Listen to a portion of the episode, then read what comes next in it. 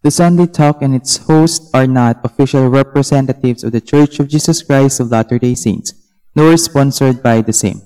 The individual views and opinions expressed by the guest and the host do not necessarily reflect the doctrines of the Church, unless otherwise quoted from church leaders and from the scriptures. Mga ka-share, ngayong gabi ating pong pag-usapan at alamin bakit may Bible na nga tayo, meron pa tayong Book of Mormon. Halina mga ka-share at samahan nyo kaming makinig, magmasid at magbahagi. Ako nga po pala si Yaj. At ako po si Hannah Dalag Master, alam nyo na yan. And welcome dito sa 16th episode ng The Sunday Talk.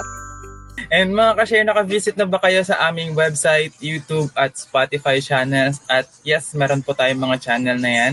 Kung hindi pa po, narito ang or i-visit nyo or i-search nyo po ang aming channel na pangalan ay Share Goodness PH. So searchable na po tayo sa mga platforms na yan. Sa YouTube, um, website. Ang website po natin ay sharegoodnessph.wordpress.com. Tama ba na yun? Tama. Ayan. Tama po. Pag sinearch nyo po yung Share Goodness PH, is masisearch nyo po siya sa YouTube at sa Spotify para sa ating mga previous Yeah. episodes. Madali lang po tayong hanapin mga ka-share kaya mag-search na po kayo. Lahat ng platforms yan, website, Facebook, YouTube, and Spotify. At ngayong gabi mga ka-share, ayan, talakayin natin tungkol sa ikawalong Articles of Faith ng The Church of Jesus Christ of Latter-day Saints. Kayain nyo na po ang inyong mga kaibigan kung gusto nyo po na may matutunan din sila tungkol sa ating mga panin- paniniwala o mga pinaniniwalaan. I-share na ang live na ito sa kanila at gamitin ang hashtag na hashtag The Book of Mormon, hashtag The Bible at hashtag The Sunday Talk. Again, ating pong pag-usapan ang Articles of Faith, uh, chapter 1, verse 8. Sige, Yaj, ikaw na. I'll give you the floor. Ayan, so yung Articles of Faith ng The Church of Jesus Christ of Latter-day Saints, that says, we believe the Bible to be the Word of God as far as it is translated correctly. We also believe that the Book of Mormon to be the Word of God.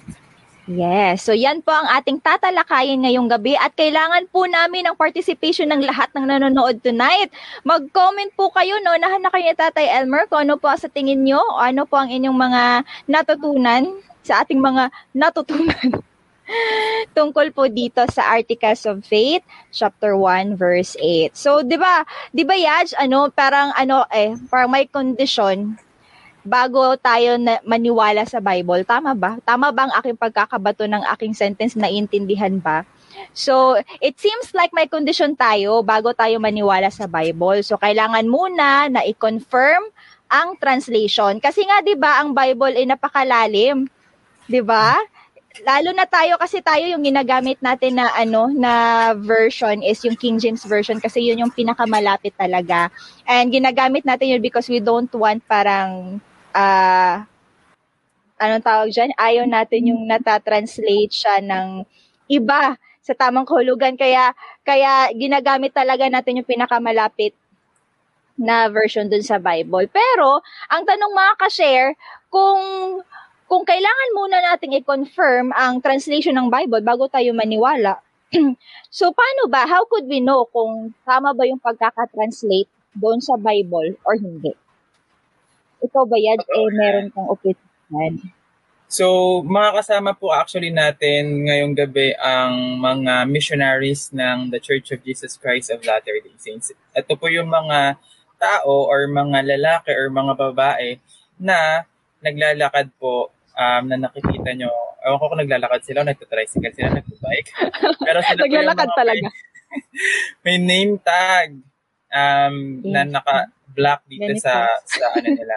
And recently, may nag-trending na videos ang dalawang missionaries na nag-tour about sa sa faith or belief ng mga members ng The Church of Jesus Christ of Latter-day Saints. Nga lang, um, itong guest natin ngayon is mga lalaki or kaya mga tawag is wait lang. Elders.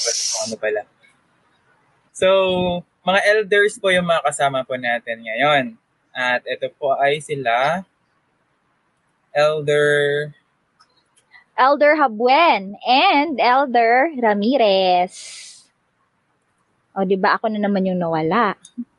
Hello po!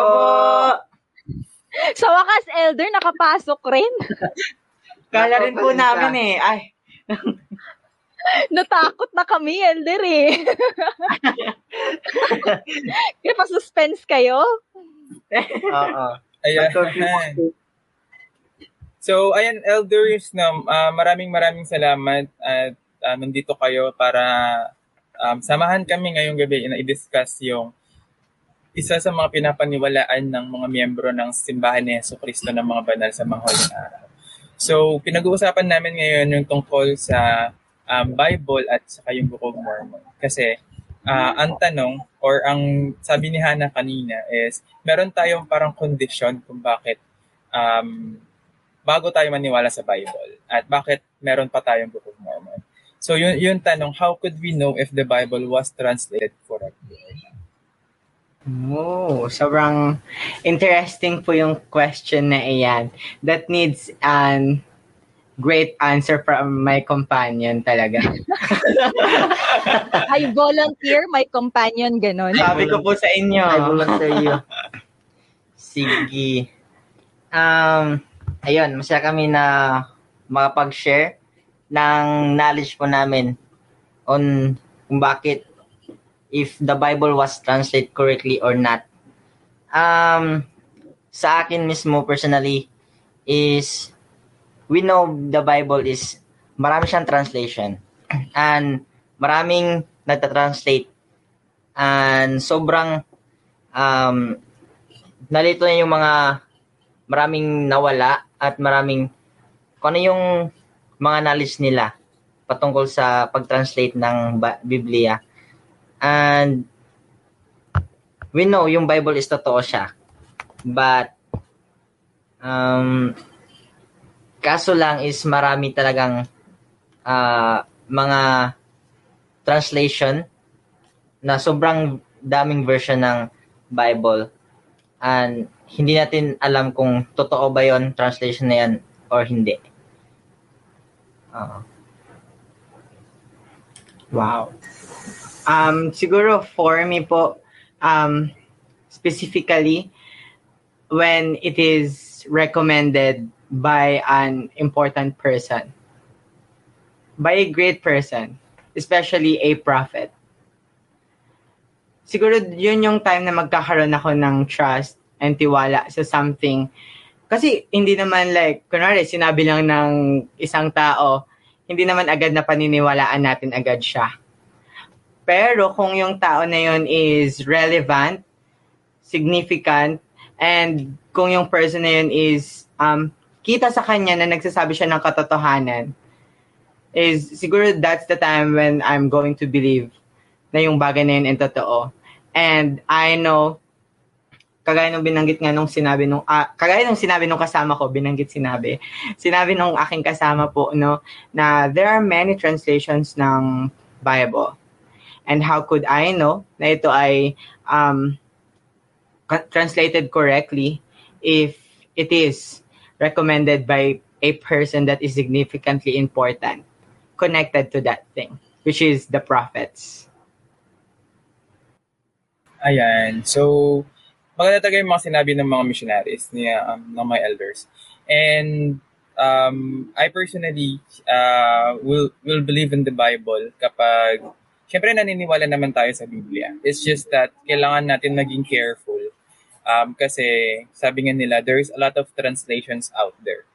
And they they might claim they translated it like they were inspired na na-translate yung Bible correctly Um, pero we, we wouldn't know if um, hindi natin siya siguro basahin or it's it's like the Book of Mormon, di ba? Um, we are praying. I have prayed about the Book of Mormon if it's true or not. Uh, ganun din siguro sa sa Bible. We can ask the author, Mm. which is um, Heavenly Father and Jesus Christ, if that is the true translation or not. Yes. So, ano naman, no, sa akin naman, Yaj, kasi for me personally, ito mga ka-share ha, again, we disclaim. But this is my personal, ano na, yung, yung Bible kasi para sa akin, it's, it's like poetry. 'Di ba? Marami siyang, marami siyang point of view. na you really have to pray for it kasi isang verse could mean a lot of things to you. Kaya nga hindi tayo ako hindi ako gumagamit din ng translated na kasi yung isang verse from an original author could, could mean a lot of things talaga. Could mean differently, depende sa situation mo. So it's like poetry na hindi talaga yung yung exact meaning nga nung gusto iparating ng author eh na nababahagi kasi depende yun sa experience mo eh. 'Di ba? Hmm. Sobrang astig po yan. And totoo yan, Hannah. And according to scholars, and yun din yung recommended ni Prophet Joseph Smith, um, the pinakamalapit na translation is yung King James Version. Tama ba? So that what is Yes. our reference. Um, na, yun din yung binibasa ko, syempre. And, uh, syempre yung Bible tsaka yung Book of Mormon elders, no? Um, hindi talaga sila totally pareho. And what are the similarities and differences of the Bible and the Book of Mormon? Hmm. Ayan. Sige. Um, the difference between the Bible and the Book of Mormon. Um, siguro unahin natin yung Bible. Yung Bible is yung maraming nag-translate. And compare sa Book of Mormon is isa lang yung nag-translate. Which is si Prophet Joseph Smith. And sa pamamagitan ng kapangyarihan ng Diyos is translate na niya yung isang aklat. And yun yung isang differences. And yung similar similarities naman nila is they talk of Christ. They talk about ano yung ginagawa ni Jesus Christ. And what are the gospel and doctrine na tinuro ni Jesus Christ na nandito sa, sa mundo. So, that's, uh, yun yung mga simil- similarities. And they have yung prophets. Sa sa Bible, they have prophets als- also. And sa Book of Mormon, they have prophets. Because God, na yung Diyos is tumatawag siya ng propeta. And that's the similarities between the two. Wow. That's parang iniwanan mo ko doon ah. um, opo, siguro para sa akin yung similarities naman sila is they are both same, Word of God. And um, they are both totoo, prophesying about Jesus Christ, helping people na mas makilala pa si Heso Kristo. My. And um, siguro yung isa sa similarity na meron sila is, um, sige po. Hmm. meron po akong New Testament dito ngayon na hawak. Meron palang comment yan. Ah, po. Yes po.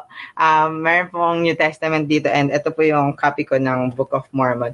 And siguro yung one similar verses na meron sila dito is matatagpuan sa Halaman 10.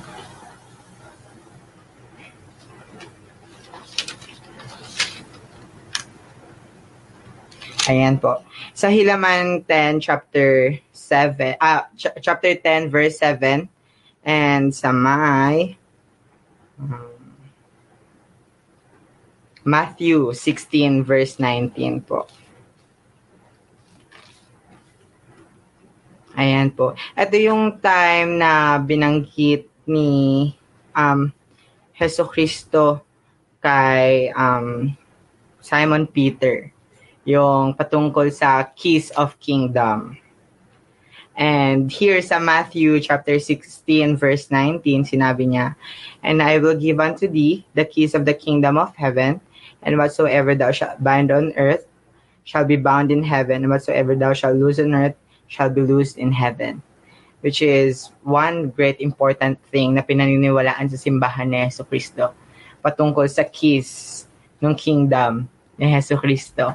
And sinabi niya dito sa Hilaman, um, sa Book of Mormon na po ito, sa Hilaman chapter 10, verse 7, this was um, Nephi na nakareceive siya ng revelation mula sa Diyos. He being a prophet. Dahil yung mga propeta nakakatanggap sila ng revelation. And sinabi dito, Behold, I give unto you power that whatsoever you shall seal on earth shall be sealed in heaven, and what sh- whatsoever thou shall, uh, ye shall lose on earth shall be loosed in heaven, and thou sh- and thus ye have power among these people. Now, these keys of kingdom is sobrang importante siya, especially in our time. Because um, we do believe na families can be together forever. And part of it is that kung ano yung masiseal dito sa earth is we do believe masiseal din sa heaven.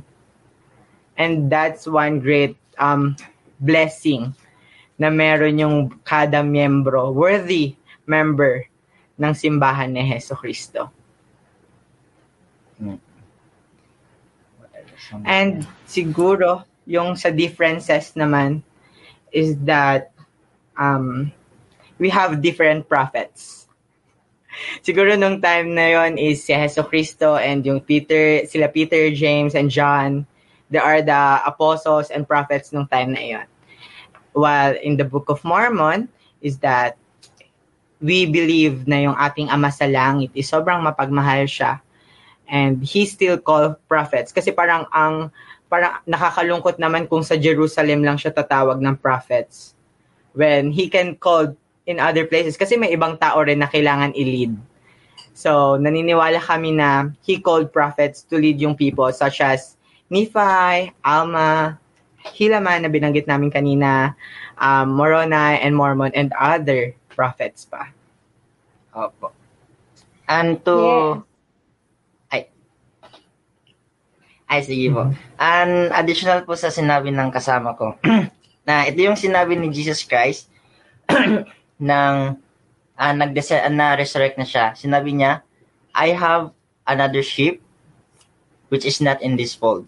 Yung sinabi niya yon is nandun siya sa Jerusalem. Ang yung minimin niya is yung mga tao na nasa lumang Amerika which is yung sa aklat ni Mormon na iyon yung sinabi ng kasama ko din na unfair naman yung Diyos kung di siya tumatawag ng propeta doon. Unfair, hindi sila makarinig ng salita ng Diyos. That's why He calls prophets para mar- marinig nila yung words of God. And alam namin na nag-visit talaga siya. And yung sinabi niya, I have another sheep which is not in this fold. Nasa John 15, 16. Ah, John 15, 16. I think, uh, yung sinabi niya. Yung bagay na yan. So, ayun po siya. Ayan. So, I also remember... Teka lang, naririnig nyo ba yung aking background noise? Yes po. Yun. So, um, I also remember, Yaj, no, na in, in relation dun sa sinabi ni, ano, ni, in-explain nila, in the latter part nila elders na, um, in-explain din kasi ni Jesus Christ na kapag ka nagkaroon ka ng witness, hindi pwedeng isa lang. Hindi pwedeng isa lang. Kaya, nag, kaya meron siyang another fold na hindi alam nung mga nasa Jerusalem. Kasi, in the coming days, sinabi na yon na yung witness, yung mga witnesses na yun will come together para patotohanan yung, yung, yung gospel ng Diyos. So, yun. Tama Ikaw ba, yan. Nag-aalanganin ako eh. May sasabihin ba to? Wala, wala na ako additional. Um, nasabi naman na lahat. Oh, pero may, gusto ko, I feel inspired to read yung ano, yung nasa comments natin, Yaj, yung galing sa few of our viewers. Uh, sabi ni Sister Minella kasi, this is uh, in relation, na different location daw and stories. Ang difference ng Bible and Book of Mormon is yun nga, yung location and the stories of ng characters. But both of this uh, shows us how their faith in Jesus Christ brought forgiveness and bountiful life. And when they disobey, they will not prosper in the land. So pareho yung mga situations na yun ay parehong nakikita natin sa story ng Bible, ng mga story na nasa Bible at stories ng nasa Book of Mormon. And also sabi naman ni Sister Macnilal, ah, brother ba to? Sorry if, if I'm wrong ha. Correct me if I'm wrong. But eto, sabi niya sa akin po, ang pagkakaiba po ng Bible and Book of Mormon ay yung aklat ni Mormon ay mga tala ng propeta na naninirahan sa lumang Amerika or we call it in English the ancient America. Uh, at sa Bible naman, ito rin po ay mga tala at turo ng propeta na, na sa Israel at yung pagkakaparehas po nila ay isa po sila sa mga tutulong po sa atin na makabalik sa kay Heavenly Father at ma-obtain natin ang pangako sa atin ni Heavenly Father na eternal life. So pare-pareho din dun sa ano, connection in connection doon sa sinabi ni Sister Minella. Ikaw ba Yaj, eh, gusto mo sab eh, ano tong kaano kay tatay? Ayan. So, sabi ni Tatay Elmer, sabi niya, the Bible and the Book of Mormon are both witnesses about the divinity of Jesus Christ, which is true. And sabi niya ulit ni Tatay Elmer, may pinahabol siya na the difference between the Bible and the Book of Mormon is the Bible has many translations while the Book of Mormon has only one translation, which is nabanggit ng nila elders kanina. Yes. And may shinare si Sister Minella na verse, uh, basahin natin? Meron ba kayo dyan? Sige, Matt. Ah. Matthew 18. Baka ano kayo dyan, brother? Si Matthew 8, ver, uh, chapter 18, verse 16. Sige po. Um, ito po yung sinabi sa Matthew 18, verse 16. Um, but if he will not hear thee, then take thee with thee one or two more, that in the mouth of two or three witnesses, every word may be established. Ayan yung sinabi ko kanina. Nakalimutan ko kanong verse. Thank you, Sister Minella, for sharing that with us kasi nakalimutan ko talaga pero alam ko may sinabi siyang ganon. Na yung witnesses is hindi lang mag-isa. Madami yan, two or three kasi hindi pwede kahit sa korte dapat marami kang witnesses na umabot na naman tayo ng korte kung saan sa umaabot eh. Ayan. So, yun. Ayan, totoo yan.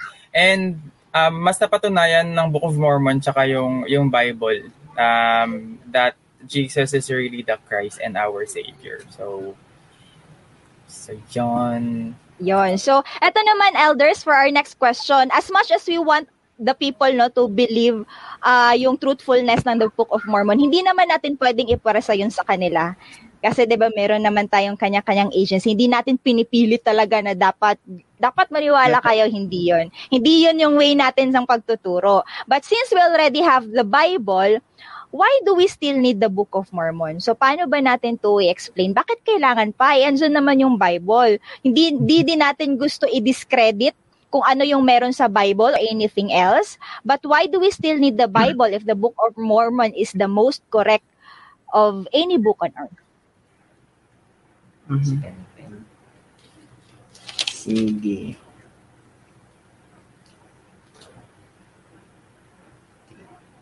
Actually po, um, um, binanggit po siya sa Book of Mormon. Um, why do we still have yung Book of Mormon? Or actually, here, hindi siya specific why Book of Mormon, but galing siya sa Aklat ni Mormon. so, meaning, yung Aklat ni Mormon yung dinutukoy dito. And binanggit talaga why why do we have um sige po basahin ko na lang po siya um sa 2 Nephi chapter 29 verses 6 and 7 um ibiblip ko na lang po yung first part kasi ano siya and um thou blank that shall say a Bible we have got a Bible and we need no more Bible have ye obtained a Bible save it were by the Jews And sinabi sa 7, Know ye not that there are more nations than one? Know ye not that I, the Lord your God, have created all men, and that I remember those who are upon the isles of the sea, and that I rule in the heavens above and in the earth beneath? And I bring forth my word unto the children of men, yea, even upon all the nations of the earth. So, this really speaks na we just don't um meron na tayong Bible but we cannot say na that's really enough. Dahil yung Bible it came from the Jews sinabi sa um verse na ito and naniniwala talaga kami kagaya ng binanggit namin kanina na meron pang ibang anak yung Diyos sa ibang lugar. Tayo, hindi naman tayo from Jerusalem even nung oldest time, hindi lang naman yung tao sa Jerusalem yung ginawa niya, but there are many people. That's why he he sinabi niya talaga, kinuman niya talaga na important na um, there are other nations na pwedeng magpatotoo sa kanyang pagmamahal and sa kanyang anak na si Yesu Kristo. Ayan. And we believe talaga yung Bible. And we know na sinabi doon na hindi lahat is nakasulat doon. And gusto kong basahin dito sa sa kadugtong ni Elder. Sinabi dito na sa verse 9 and 10. Sinabi dito, And I do this that I may prove unto many that I am the same yesterday, today, and forever and that I speak forth my words according to my own pleasure. And because that I have spoken one word, ye need not suppose that I cannot speak another, for my work is not yet finished. Neither shall it be until the end of man, neither from that time henceforth and forever.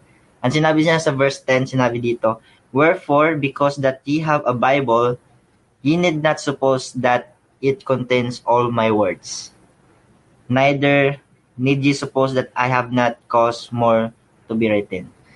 Na ito talaga yung isang way kung bakit we need yung Book of Mormon to feel yung ano pa yung bagay na dapat isulat doon sa Bible. And ito yung karugtong na ito yung hindi siya another book kundi um um, isa siya sa mga tool ni Jesus Christ to communicate sa mga tao. And dito din natin malalaman kung ano talaga yung bagay na kailangan natin gawin. And yung hindi nasulat sa Bible is nakiklear siya dito sa Book of Mormon. Opo. Siguro yung one thing I want to add to that is that yung Diyos kasi, He's very omniscient. Sobrang all-knowing, all-powerful talaga siya na um, He was able to manage to create all of us and still help us by calling many prophets to lead yung mga tao niya to righteousness. Opo. Ayan. So, salamat elders na sa pagpapa, pagpapaliwanag kung bakit kailangan pa natin yung Book of Mormon kapag meron ng Bible. And it is really true na um, both of them is need natin sa ano natin para para makabalik tayo sa kaharian ng Diyos.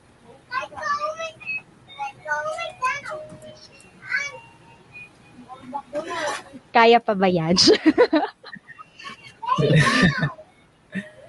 So, ayan, wala na akong masasabi. Um, so yung next, Next. tama no, next na. So yung next, uh, before natin, before natin i-end yung discussion natin ngayon, Elder, um, we want to hear your own testim- testimony na how have you been blessed because of the Bible and the Book of Mormon? Sige. Um, so ako yung mauna kung paano na bless yung sarili ko through those scriptures na meron po tayo ngayon. Share And I know na yung Book of Mormon and yung Bible is ito yung tool na mag-gather yung scattered Israel. And I testify talaga na yung Diyos, mahal niya yung lahat ng tao. Hindi lang sa Jerusalem, kundi buong mundo. Hindi siya God of, God of Israel, God of Jerusalem, kundi Diyos siya ng buong mundo. And I testify na through the scriptures na nabago yung sarili ko. And nakilala ko mismo sino si Jesus Christ. Sino siya sa buhay ko. And ano yung magawa niya para sa akin. And yun yung isang highlights ko sa sa testimony ko na he changed me a lot through his words. Yung Aklat ni Mormon, yung Book of Mormon, and yung Bible. Na we know this is the Word of God. And I know talaga na ito yung tool natin na mas makilala pa mismo si Jesus Christ. At ano yung magawa niya. And we invite you all na if we have the yung mga question, I invite you to read yung scripture niyan, both yung Bible and Book of Mormon. I know if tatanungin natin yung Diyos and kung gusto nating mahanap at masagot tayo ng Diyos is we read yung aklat, yung scriptures. Yun yung isang way niya on how He can respond unto us. And I know na sobrang mahal tayo niya. And Jesus Christ and Heavenly Father, hindi lang siya nabubuhay, kundi He speaks today through prophets, living prophets. And I know yung Book of Mormon is totoo and yung Bible is sila yung isang tool din para mag-grow and to prosper in sa journey na meron ako. And I know all these things I shared to you in the name of thy Son Jesus Christ. Amen. Amen. I do testify to that po. And I want to share my personal testimony regarding this book. Um, siguro let me start po sa bagay na I was once, a- ako po ay lumaki sa simbahan ni Yeso Cristo pero hindi rin naman ganun ka- ka- ka-strong yung knowledge ko about this book. Dahil syempre, part of growing up po. And I just know about the Bible. And I think nung kinombine ko na pag-study yung dalawang ito is that yung attitude na meron ako, yung personal behavior na meron ako, is mas nag-align siya sa ating Ama sa Langit at kay Heso Kristo. Even yung ating Ama sa Langit, gusto niya na sundin natin yung kanyang kagustuhan. And I know that this book can really change a person's attitude, behavior, as fast as it could kung yung person will act sa mga counsel, sa mga precepts na meron yung aklat ni Mormon and yung Bible. And yung sinabi nung kasama ko about prayer, na if they will really ask ng may buong puso sa Diyos about this book, kung paano makatulong yung aklat ni Mormon, is it will, the Lord will really answer yung kanilang prayer. Because kanina binanggit na namin na yung Diyos, He really speaks today. And He really loves us. So bakit hindi niya tayo bibigyan ng answer sa mga prayers na meron tayo kung mahal niya tayo? And ayun yung testimony na meron ako na He is really there. Gusto niya na makabalik tayo. As much as us missionaries, matulungan yung other people na malaman yung katotohanan and be able na makabalik rin sa presensya ng Diyos. And we know these things are true. I know these things are true. And I leave all these things in Jesus Christ's name. Amen.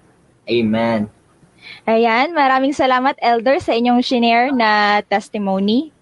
Ah, ikaw ba Yaj, may sasabihin pa? Yun, ah, gaya ng sabi ni Elder ng elders kanina, ah, no, sa mga ka-share, we invite you everyone kung hindi nyo pa nagagawa at kung meron tayong viewer na hindi po ah, member na the Church of Jesus of Latter-day Saints, we invite you to read the Bible and the Book of Mormon and talagang madami kayong matututunan. Magkarugtong po yung dalawang yan.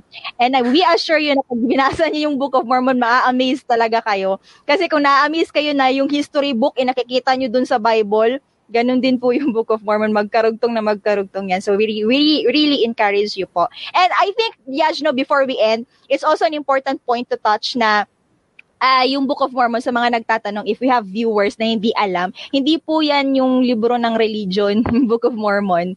Si Mormon po ay isang propeta. So pinangalan sa kanya kasi siya yung nag-organize ng libro na yan. So I think that's a very important din to tackle. Pero dahil ano, important thing to tackle rather, but dahil wala na po tayong oras, as much as we want to shout out everyone na nasa comment box, baka di na namin magawa. Pero may nag-comment, Yaj, parang familiar, John John Tige. Sino ba to? familiar. Hi, Kuya John. Thank you po. Thank you. Ayan. So may gusto lang daw is ano, ibigyan natin sila elders mag-plug. Yes po, um, we just want to invite po yung everyone rin to like yung Facebook page ng Sunday Talk and be able to watch their um, Sunday Talks every Sunday and be able to learn more. And also, as missionaries po, meron din po kaming um, Facebook page po na tinatawag. And um, yung pangalan po ng Facebook page na yun is The Church of Christ in Quezon City. Mission. Yes po, yun po yung pangalan ng page. And kung gusto po niyo na maka- makita rin po yung mga content namin ng mga missionaries, opo, gumagawa rin po kami ng mga content doon and be able na um, makakita ng inspiration, be able na kung gusto po ninyo mas makilala pa si Heso Kristo and yung mga belief nung simbahan ni Heso Kristo ng mga banal sa huling araw is we do want to help din po sa patungkol sa bagay na iyon. Yes, and of course mga ka-share, hindi naman natin lahat na discuss ang mga dapat i-discuss tungkol sa topic natin today. So kung may mga questions pa kayo, simply message our missionaries at sasagutin po nilang inyong mga katanungan. Yes, totoo yan. And um, directly, um, pag nakita nyo po yung mga missionaries na yan or mga mga elders and mga sisters na naglalakad, you can invite them and papasukin nyo po sila sa mga bahay po ninyo. And um, you will learn a lot from from these um, guys about um, our Savior Jesus Christ. And follow nyo po yung kanilang page. Uh, ano nga yun? The Church of Jesus Of Christ. Christ. In Quezon The Church City. of Christ in Quezon City. Oo. Ayan. Yan, mga So, ka-share, masarap, masarap kausap yung ating mga missionaries. Subukan nyo pong kausapin sila, elders, sisters, missionaries. Masarap silang kausap. Totoo yan. Hindi ako bias. Ayan. So I think um ay maraming maraming salamat Elder sa pagpapa-unlock ng invitation Yes. namin today to be our guest and to tackle about the Book of Mormon and the Bible. At um ayan, so maraming salamat sa inyong effort and And of also- course, Yaj, of course, yung ating mga ka-share na hindi bumitaw kahit na na-delay tayo. Kasi ang sarap ng usapan nila. Nakita nyo ang daming comment. Kaso lang di lang namin sila mabasa na kasi it's getting late. So, ah yung, yung comments nyo dyan will stay on the comment box at mababasa yan kung sino man ang mapapadaan sa video na ito. So, don't worry mga ka-share. Thank you so much for for being with us the entire night tonight. Ayan, so have to shout out. Ayan. So mga ka-share, abangan natin next Sunday, we will talk about Revelations. Hindi yung last book sa Bible, ha? Ano? Scripted masyado. Yash. Hindi yung Ano last book sa? Bible kasi last ang last book ng Bible is Revelation. hindi ko kasi nabasa yan. So, ayan. So, hindi yung, hindi yung um, last book ng Bible na Revelation. As in, Revelations na nare-receive natin ng or ng mga prophets. Next Sunday, ano ba yan? Bakit ganun? So, ayan. So, next Sunday yan dito sa paborito niyong Gospel Talk tuwing linggo ng gabi. Ng gabi. Yan. Samahan niyo muli kami mga ka-share para makinig, magmasid at magbahagi next Sunday dito sa The Sunday Talk. Bye! Thank you, elders. Thank you so much po and thank you mga ka-share. Bye! Thank you po.